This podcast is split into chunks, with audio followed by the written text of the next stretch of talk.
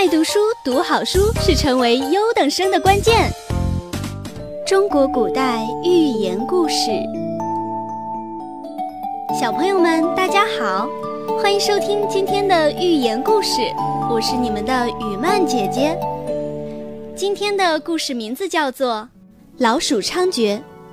古时候，永州地方有一个迷信思想十分严重的人，他的生肖属鼠。就把老鼠奉为神物，他不让家里人养猫逮鼠，听凭老鼠在粮仓、厨房横行，于是周围的老鼠都搬到他家里来安家。大白天，老鼠成群结队的在屋子里乱窜，肆无忌惮的在主人脚下追逐；夜晚，老鼠争食打架，叽叽怪叫，吵得人们无法入睡。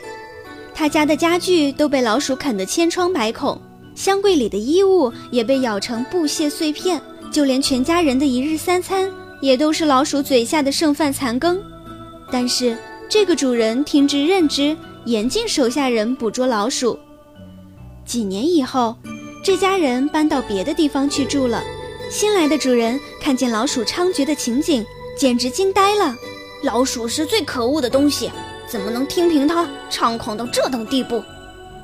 新主人借来了五六只善于捕鼠的大猫，又雇了几个帮工，把所有的门户全部封死，把屋顶的砖瓦全部揭开，看见鼠洞，先是烟熏，再是水灌，最后逐个毒死。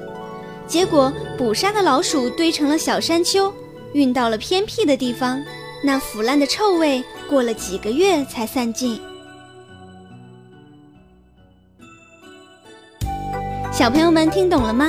老鼠是害人的东西，不能因为任何理由而包庇纵容、姑息养奸，否则它们就会猖狂到不可收拾的地步。